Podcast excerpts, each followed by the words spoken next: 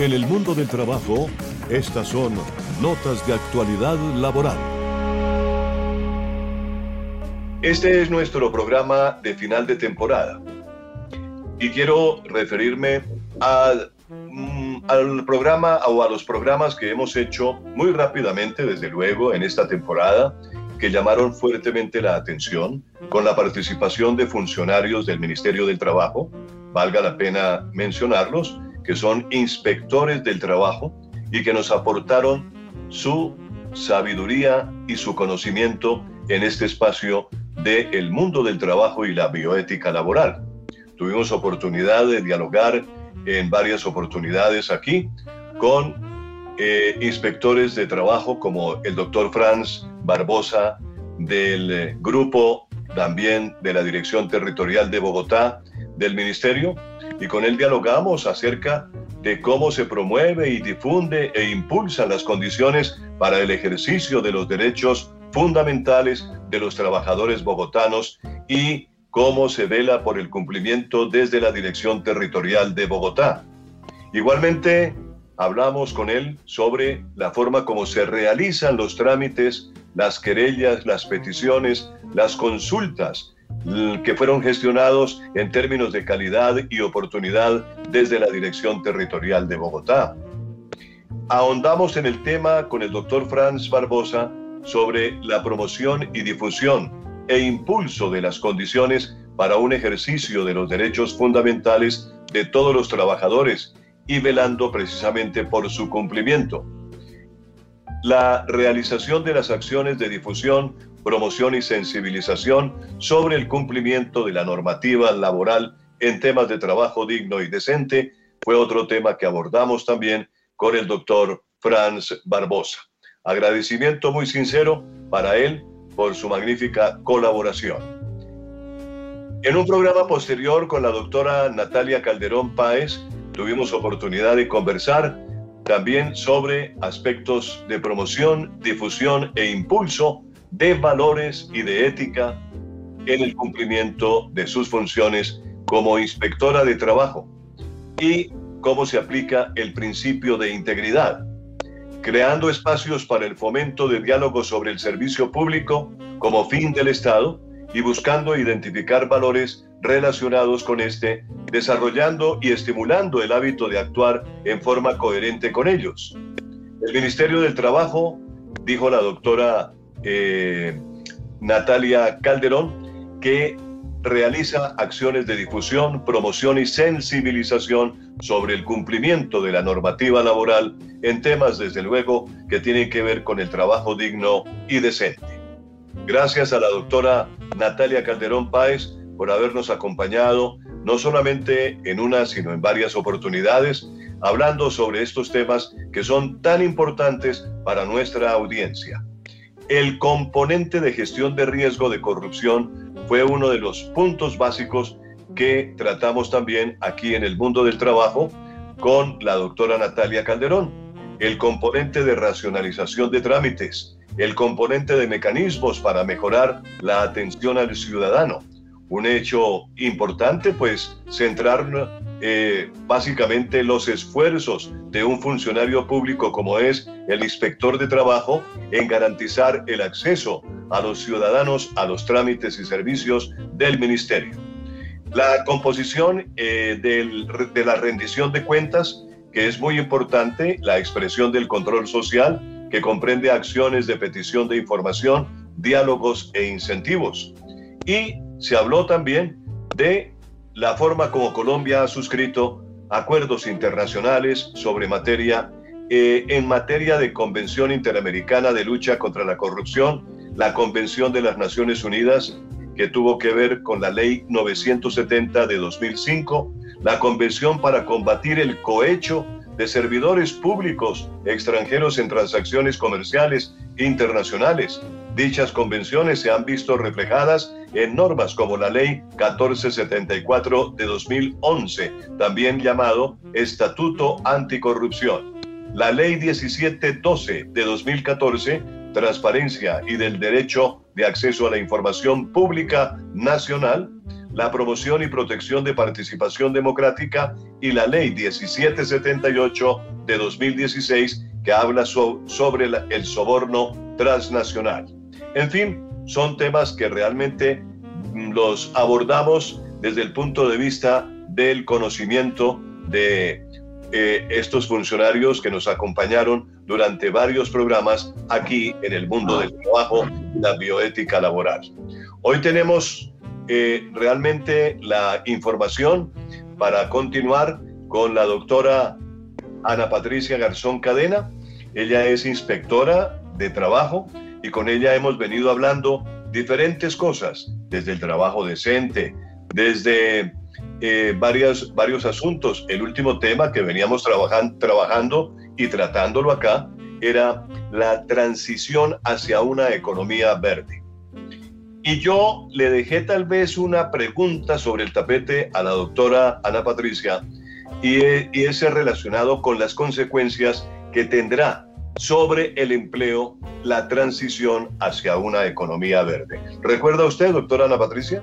Claro que sí, para todos muy buenas tardes. Muchas gracias por la invitación. Efectivamente, eh, eh, la transición hacia una economía más verde crea y seguirá creando empleo de toda la variedad de sectores. Según el informe presentado por la Organización Internacional del Trabajo hacia el Desarrollo Sostenible, la mayoría de los estudios indican un incremento de, del 0.5%, lo que se traduciría globalmente en 15 a 60 millones de nuevos puestos de trabajo. ¿Esto qué quiere decir? Se espera que se produzcan algunas pérdidas del empleo en algunos sectores de la economía, número uno, provocadas por el cambio hacia una economía más verde, hasta el 1% de la mano de obra en países industrializados, donde es previsible un mayor impacto en sus mercados de trabajo. Es susceptible de verse afectado por la transición entre sectores económicos. En la actualidad eh, está previsto que los movimientos de trabajadores entre empresas sean 10 veces mayores.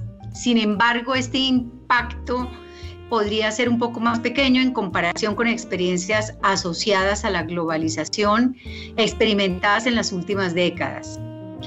Eh, también podríamos decir que en la transición hacia una economía más verde tiene potencial para crear millones de puestos de trabajo, pero es posible que también conduzca a la reducción del personal en industrias con alta tasa de emisiones. Es difícil predecir la persecución exacta puesto que las realidades nacionales son diversas. Sin embargo, la mayoría de los escenarios sugieren que el efecto neto será positivo. Los países que ya avanzan hacia una economía verde están siendo testigos de estos efectos. Debe, también podríamos decir que no es inclusiva ni socialmente sostenible de manera predeterminada una economía más verde. ¿Por qué razón? Porque las políticas sociales y de mercado de trabajo tendrán que complementar las políticas económicas ambientales para amortiguar los inconvenientes de la transición hacia una economía más verde. A nivel nacional, la progresión positiva dependerá también en gran medida de la coordinación de políticas y la planificación previa, incluyendo una nueva formación para trabajadores y mejora de competencias. Esto quiere decir que ha prestado mucha atención a los jóvenes, a las mujeres y hombres que requieren conocimientos y habilidades apropiados para integrarse con éxito en la economía verde. Yo quiero en este, en este punto hacer una connotación muy importante y es que uno de los países que yo considero que maneja mucho la economía verde son los países orientales. Estos países orientales, como allí sí cuidan mucho todo lo que tenga que ver con la biodiversidad y todo lo que tiene que ver con la eh, economía verde, allí sí les enseñan desde muy pequeños a que ellos desarrollen y cuiden cuiden todo lo que tiene que ver con sus humedales, con sus flores, con sus árboles. Allá es totalmente prohibido taladrar árboles eh, porque tendría un costo muy alto para, para el Estado, para este país. Entonces, eso es lo que eh, yo pensaría que en un futuro esto se requiere de mucha planificación, de mucha estructuración de los países para poder llegar a avanzar y alcanzar lo que en el Oriente y en Europa se maneja y es este nivel. Les quiero contar una experiencia. En alguna oportunidad yo me fui a hacer una, no una especialización, sino un curso en Human Resource en Corea. Y mi jefe me invitó a conocer el monumento donde había sido la caída de Seúl, la batalla y todo esto. Y yo vi una flor muy linda les quiero contar que arranqué la flor como si yo fuera pasando por un parque aquí, que estamos acostumbrados a coger las flores, a romper y todo. Cogí la flor y cuando de repente es que sale un señor policía de la Guardia Civil y comenzó a hablar en coreano y yo le digo a mi jefe que cuál es el problema, no, que tenemos que ir a la alcaldía. Le dije, ¿por qué luego qué hice? ¿Qué pasó? No, lo que pasa es que olvidé decirle que usted no debería de haber cogido esta flor porque es la multa más impresionante. Pues le quiero contar que me sancionaron con dos salarios mínimos, que en ese entonces eran más o menos como 380 bones, que lo equivalente aquí en Colombia eran como a 600 mil pesos, más o menos. Entonces yo creo que hasta que no se tenga una infraestructura y una política económica ambiental en Colombia, yo pienso que esto llevará muchísimo tiempo y muchísimos años para poder llegar a esto. Actualmente los jóvenes que estudian ingeniería ambiental, que se está promocionando mucho y que se ve la, ingeniería ambiental, la geología, eh, los estudiantes ven lo lindo que es la naturaleza y por eso yo creo que aquí en Colombia, especialmente en Bogotá, se están recuperando muchos parques se están recuperando. fijémonos que ahorita en Santa Marta se está recuperando mucho el Parque Tayrona. En Cartagena se están recuperando también los, los parques de allí. ¿Cuál es la desventaja que nosotros tenemos? Que todos los extranjeros que vienen hacen lo que se les da la gana con nuestro país, vienen, tumban los árboles, se llevan, eh, se llevan la leña, se llevan los palos, pero aquí nadie dice nada, todo está perfecto. Pero vaya uno a otro país, a ver cómo nos va con las multas cuando no respetamos ese medio ambiental que nos permite disfrutar de un buen descanso, de un buen parque y de unas lindas flores, de verdad que sí. Claro que sí. Doctora Ana Patricia, ¿hay escasez de capacidades? ¿Usted podría decirnos por qué existe y cómo puede abordarse esa escasez? Claro, lo que pasa es que en la transición hacia una economía más verde requiere de nuevas capacidades para los nuevos trabajos que surjan y para adaptar lo que ya existen. Sin mano de obra debidamente preparada, la transición será imposible. Las deficiencias y la escasez de trabajadores calificados empiezan a reconocerse como un cuello de botella importante en una serie de sectores como los de energía renovable, eficiencia energética y de recursos, renovación de edificios, construcción, servicios ambientales y fabricación. El uso de tecnología limpia, precisa habilidades en aplicación, adaptación y mantenimiento de tecnología. Tengamos en cuenta que Colombia es uno de los países que tiene una infraestructura y una eh, eh, construcción totalmente desalineada, totalmente que no se ajusta a la renovación de los edificios, sino llegan una como tienen como una misma consecución. Yo recuerdo que eh, cuando estuve en Corea, allá tienen una misma línea y me decían, pero es que Colombia es muy desorganizado para construir, construyen donde quieren, como quieren y, y a la hora que quieren. Y es verdad, nosotros no tenemos todavía ese sentido de una construcción uniforme que permita determinar y mirar dónde sí pueden haber construcciones que no dañe el ecosistema. Y Colombia, fíjese, si no es por ahorita que pusieron, eh, eh, se pusieron en marcha con los humerales, nos hubieran quitado los humerales y hubieran construido ahí, que iban a construir no sé cuántas casas. Si lo recuerda, doctor Martínez, el boom que se escuchó que iban a construir las casas, que iban a construir una serie de edificios porque iban a acabar con los humerales. Efectivamente, Claro, entonces esto que permite que la disponibilidad de trabajadores y empresas con capacidades adecuadas para empleos verdes no solo juega un papel crítico en el inicio de la transición hacia una economía verde, sino que también permite una transición justa que garantice la inclusión social y el trabajo decente. Yo pienso que, yo pienso que, ese trabajo decente eh, eh, todavía no se ha visto en Colombia porque seguimos tratando el tema obrero patronal. Esta parte obrero-patronal es lo que no permite desarrollar porque los obreros siempre seguirán y a raíz de eso es que se vienen en un paréntesis, aquí es donde tenemos realmente todos estos paros que se vienen presentando. Dice, los empleadores que invierten en nuevas tecnologías necesitan poder encontrar trabajadores con habilidades adecuadas. Sí, hay muchísimos profesionales que salen en la parte de ingenieros ambientales, con políticas ambientales, pero no les dan la oportunidad de ingresar a las empresas por falta de qué, de experiencia. Claro. Estos nuevos, los milenios, lo que llamamos milenios, sí tienen una conciencia ambiental que deben formar parte de la educación y la formación en todos los niveles. Los países también necesitan estrategias que combinen energía, medio ambiente, educación y desarrollo, habilidades en sus objetivos y políticas. Un diálogo social eficaz, la coordinación entre ministerios y la comunicación entre empleadores y formadores serán elementos claves para el éxito de estas estrategias. Las alianzas de colaboración público-privadas utilizando recursos y conocimientos gubernamentales y empresariales han demostrado ser efectivos en la mayoría de los casos. Un inventario de la necesidad de habilidades permite elaborar también programas detallados para mejorar el potencial de habilidades y permitir rediseñar los esquemas de sistemas nacionales de educación y formación profesional. El objetivo global es fusionar el desarrollo de habilidades con estas políticas que permitan invertir en estas, eh, en, la economía verde realmente. Si no tenemos una formación profesional y una conciencia, aquí lo que debe partir es la conciencia eh, de las personas, del ecosistema, de lo que nosotros tenemos. Yo creo que Colombia, Colombia es un paraíso totalmente y es el que tiene las mejores montañas, es el que tiene las mejores zonas verdes, pero desafortunadamente nosotros los colombianos no cuidamos nada, absolutamente nada. Todo es una destrucción. Vaya uno a un parque y lo primero que uno ve son 30 perros ensuciando y dañando el parque.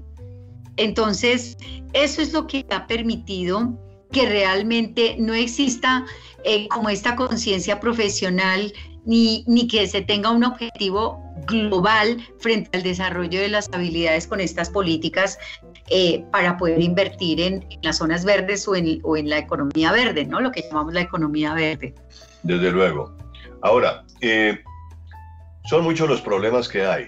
Estoy viendo que realmente son muchos los problemas que hay, pero fundamentalmente es que hemos, no, no hemos tenido una cultura de, eh, de ambiente verde y tampoco nos ha preocupado desarrollar esa cultura.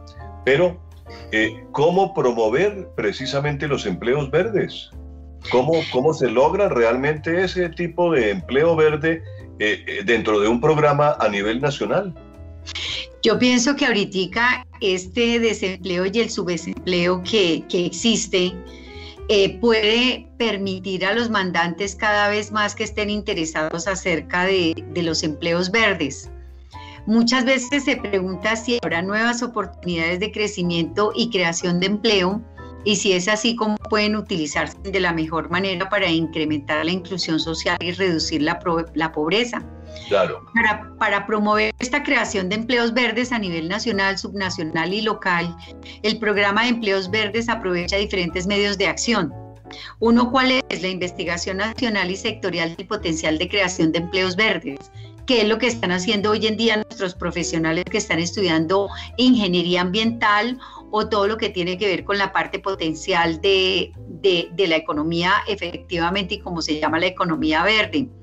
Un asesoramiento político basado en resultados de investigaciones para conectar mejor las políticas ambientales y laborales la creación de capacidades y formación para los mandantes a fin de facilitar y mejorar el diálogo social y asegurar su plena participación en debates políticos pertinentes y en estrategias nacionales. Que existan proyectos pilotos a nivel sectorial y local sobre iniciativa empresarial verde, negocios verde, formación profesional, infraestructuras con alto coeficiente de empleo. Ahorita con la pandemia, Recordemos, doctor Martínez, que hubo muchísimos estudiantes que se dedicaron a sembrar árboles.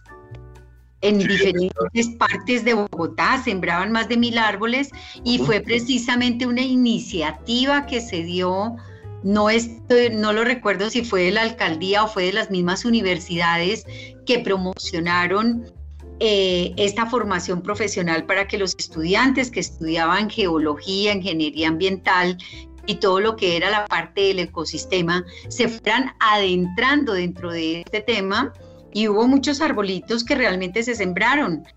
Fíjese que hoy en día ya para los cementerios ya la gente no regala flores, la gente regala son los, eh, ¿cómo se llama? Los, eh, árboles verdes, hojas verdes.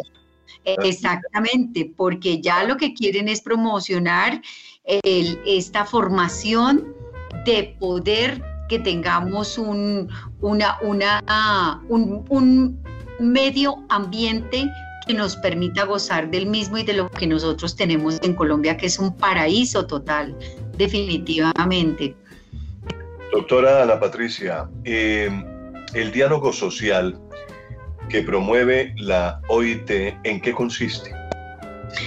Este diálogo social es el intercambio de información entre representantes de los gobiernos, empleadores y trabajadores sobre cuestiones de interés común. Los representantes y los trabajadores y los empleadores se denominan interlocutores sociales. ¿Qué quiere decir esto? Que eh, adquieren un espacio democrático de diálogo social que facilita poder manifestar todas sus preocupaciones y todas sus angustias está viviendo no solamente los empresarios, sino la economía total del país.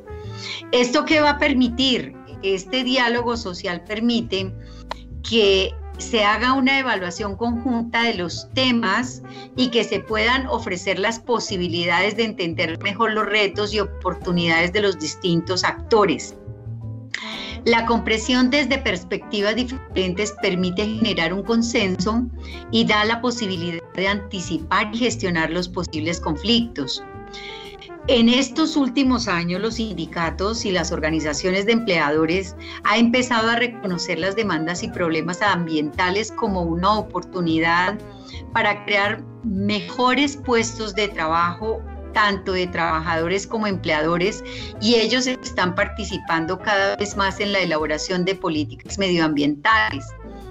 Acordémonos que hoy en día las empresas actualmente que se están negociando todos los pliegos de, peticiones en la experiencia que yo tengo frente a esto, lo que están mirando y lo que piden muchas veces las organizaciones sindicales es eh, una ampliación en su planta que les permita tener un espacio para sus actividades, para que puedan charlar, para que puedan de verdad tener unos descansos en un ambiente sano y tranquilo. La participación de estos interlocutores sociales de diálogos políticos es clave para asegurar una transición justa, puesto que expresa el parecer de aquellos que están más directamente implicados y afectados entre trabajadores y empleadores.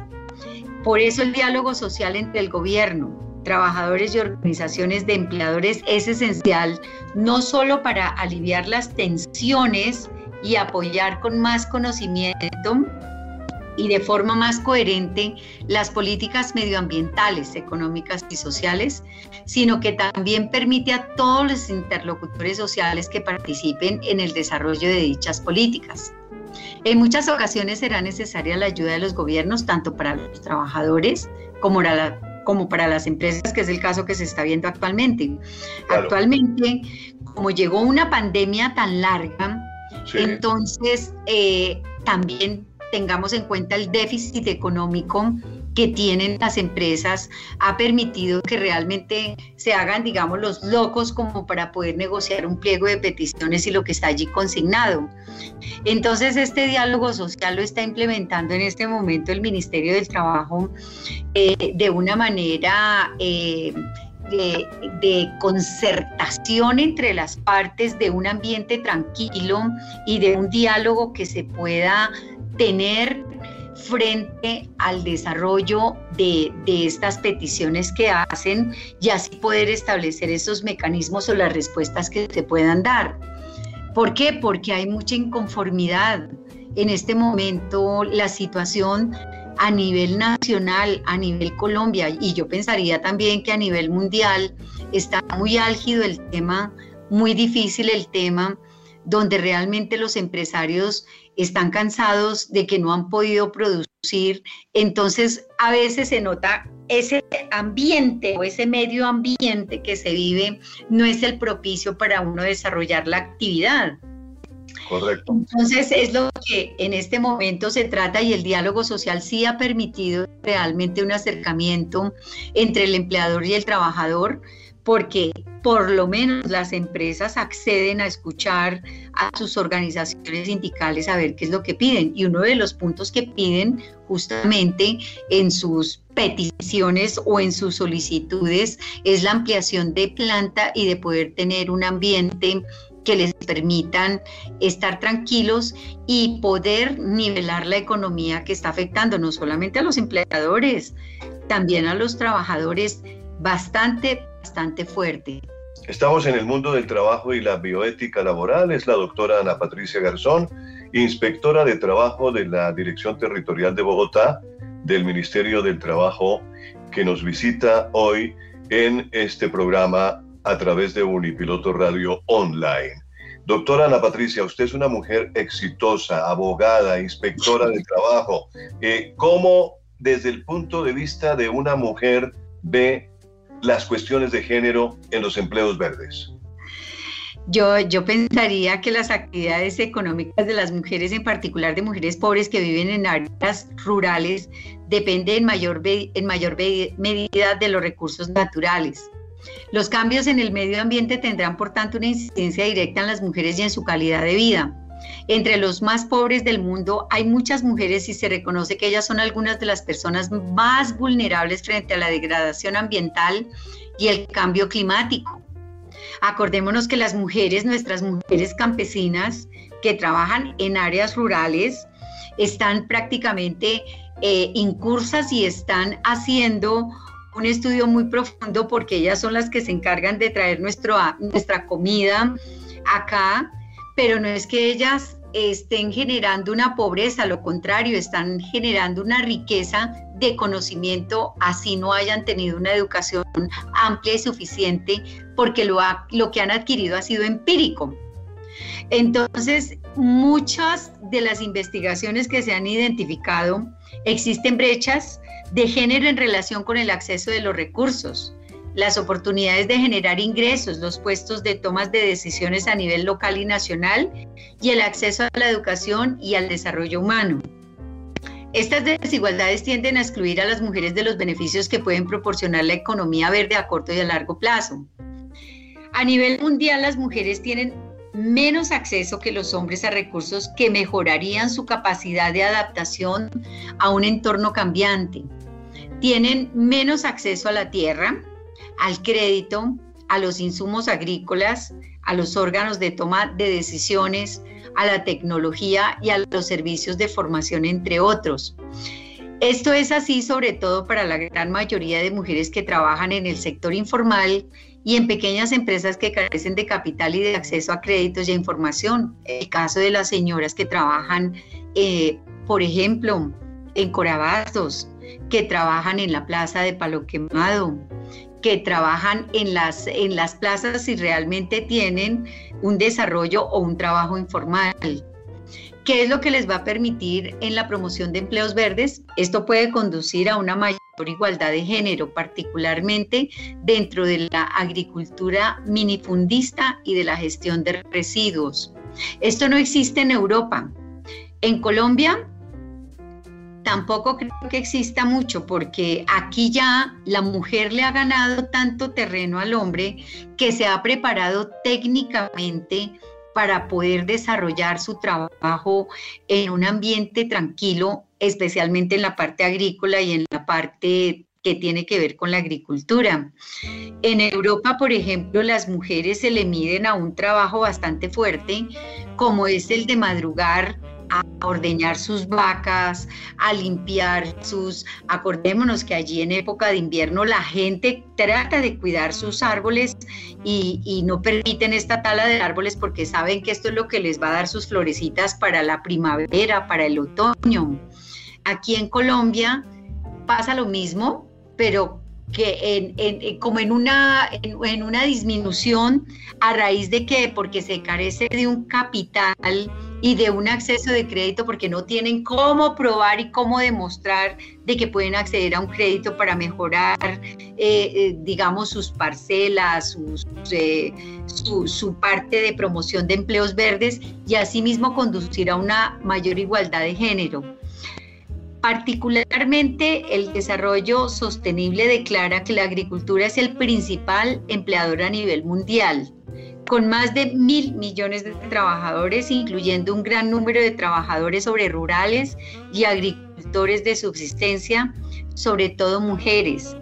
Inversiones que mejoren las competencias, infraestructura y organización rural, y que favorezcan la adopción por parte de los pequeños agricultores de prácticas agrícolas más verdes y productivas. Podrían potenciar la seguridad alimentaria. ¿Sabe por qué sucede esto, doctor Martínez? Porque en Europa existen las carreras técnicas, existe mucha carrera técnica, no tanto profesional. Allí la bandera es el tecnicismo que les permita realmente a la gente que está estudiando, a los estudiantes, a los educandos, que eh, ingresan eh, en esta época en las universidades, les permites que escojan una carrera técnica y escogen muchísimo la agricultura. ¿Por qué? Porque ellos potencializan y aprenden. Usted me la va a creer, doctor, que, por ejemplo, un estudiante de veterinaria que esté trabajando en una finca aprende a recibir la vaquita, la ovejita y se vuelven expertos. Claro, Se vuelven tan profesionales como un veterinario. Esto ayuda definitivamente a que millones de personas al salir de la pobreza y al prevenir la creciente migración rural urbana. El reciclaje es decisivo. Colombia no tiene una infraestructura que haga un reciclaje eh, como lo tienen en Europa o como lo tienen en Asia. ¿Por qué? Porque allá el reciclaje es valorado como un trabajo y la gente que recicla, que recicla, les pagan medio salario, por ejemplo, si alguien recicla, porque allá es por peso, tienen unas máquinas especiales que les permiten a ellos hacerse un dinero extra. Entonces la gente siempre tiene trabajo, el que quiere trabajar, trabaja y el que quiere vivir bien y comer bien, tiene que trabajar. Y allá el reciclaje no es como acá que uno ve en el centro esas bodegas llenas de cartones, de porquería, de mugre. No, allá tienen, por ejemplo, para las botellas, para las gaseosas, para las cervezas tienen, y la misma maquinita le indica cuánto se ganó usted por recoger eso en las calles. Por eso es que en Europa son tan impecables las calles. Usted que estuvo en Australia, es totalmente impecable. Usted vote un papel, no, usted vote un papel en el piso, doctor. Eso ya está dañando, claro, está dañando el sistema ambiental. Mientras que aquí en Colombia yo ya tengo una costumbre, cuando veo que alguien bota un papel y se hace el tonto, yo le digo, señor, disculpe, se le cayó un papel. Ah, sí, qué pena pero porque me da pena, no lo tiré al piso. No, sí, es que eso es una vergüenza. En, en, en Europa le da uno hasta vergüenza y le da uno oso porque la gente de frente se lo dice, mire, has botado un papel, levántalo. Entonces, ¿cómo queda uno? Entonces el reciclaje allí es uno de los trabajos increíble y mucha gente los fines de semana, en los, eh, en, en, ahorita en esta época de verano, que ya comienza el verano en Europa, la gente comienza a trabajar en reciclajes porque saben que en, las canecas van a encontrar cualquier cantidad de cervezas enlatadas, gaseosas enlatadas, eh, que las botellas de agua y se hacen su buen dinero. Esto lo digo porque cuando yo viví en España haciendo mi curso de riesgos laborales en la Universidad de Alcalá de Henares, yo siempre le preguntaba, bueno, ¿y por qué la gente recoge? Yo, gente muy bien. Y decían, no, pero es que usted no sabe, ellos hacen sus, o sea, una persona perfectamente y si quiere trabajar se puede hacer perfectamente 100 euros en un día. Bien trabajado, claro está, bien trabajado. Entonces esto también ha permitido que ellos tengan como una entrada de empleo informal, llamémoslo así. Y, van, y, qué rico porque se llevan sus 100 euros, sus 80 euros para su casa y se van felices porque como allá, como dicen ellos, aquí es muy difícil conseguir un duro. Entonces la gente va muy feliz en esto. Por ejemplo, en la reducción de los desperdicios. A mí me llamó mucho la atención eh, ahora en, el sepelio que estuve con mi esposo de mi esposo, bueno, con mi esposo, sí, y con, y con mi hijo en los tiempitos que me quedaba como para no llorar tanto, yo veía a la gente cómo sacaba y cómo recicla los desperdicios. Yo, los llevan, imagínense que los llevan a un lugar, es un, es un campo abierto, no es como acá, sino es un campo abierto donde la tierra está arada esa tierra que está arada, la gente va y lleva los desechos y esa tierra la están preparando para qué? La preparan para cosechar berenjenas y fresas, porque allá la fruta es supremamente costosa. Entonces ya en la época que vienen las berenjenas, el mismo estado el mismo estado cuando llega les dice, sale que hay producción de berenjena y por ejemplo la berenjena que aquí es tan costosa, allá les dan tres berenjenas, pero no son las berenjenas tan pequeñas como acá, sino grandísimas.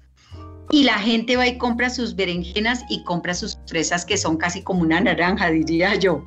Entonces esto también ha permitido que la gente cuide este ecosistema y que tengan un ingreso de trabajo eh, que les permita llevar a sus casas, así sea para, para el almuerzo, y se sienten felices.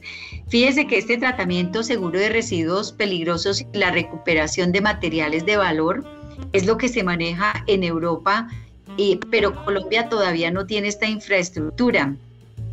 El empleo podría incrementarse de manera considerable si se aumentaran las tasas de reciclaje. ¿Por qué? Porque el reciclaje aquí lo que tenemos es un basurero horrible que huele asqueroso como es el Mondoñedo, que no tiene realmente los implementos ni la maquinaria que, que permita realmente acabar con esos desechos. No, y una cosa, doctora Ana Patricia, es que a un alcalde se le ocurrió poner unos, eh, unos contenedores que son, que son realmente terribles en las calles de Bogotá. Entonces pasa por los por los sitios donde hay contenedores y lo que hay es un reguero de basura permanente. Ahí no hay clasificación de nada, no hay absolutamente nada. Los, los sistemas de recolección de basura cambiaron totalmente la vida de los bogotanos, hablando específicamente de Bogotá. Eso fue un, eh, un adefesio, lo que hizo este alcalde de cambiar el sistema de recolección de basuras. porque ha convertido la ciudad en una serie de basureros. Eh, lamentablemente, y hay que decir lo que es así. Doctora Ana Patricia, es que se me, se, me, se me va el tiempo y creo que me queda muy poquito tiempo para el resto.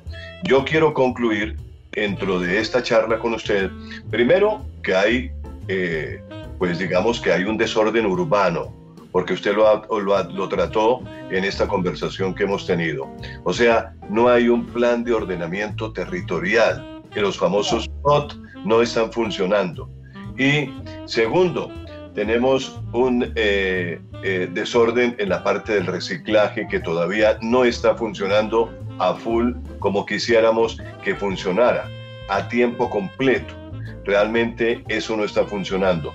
En el desarrollo urbano de una ciudad como Bogotá eh, vemos un desorden total y entonces se construyen edificios donde no deben construirse, las casas se han perdido, se dejan tranquilamente derrumbar aquellos sitios tan bonitos que teníamos otrora aquí en esta ciudad, se han perdido o se, se perdió el ambiente verde de la ciudad, se ha perdido ese ambiente. Desafortunadamente hay que concluir que esta es una situación grave porque los alcaldes no le han parado bolas suficientes o los funcionarios públicos que llegan a esos puestos no le han parado bolas suficientes para defender ese ambiente verde.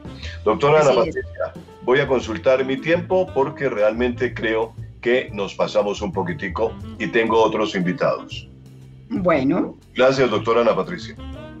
Con todo gusto, doctor Martínez.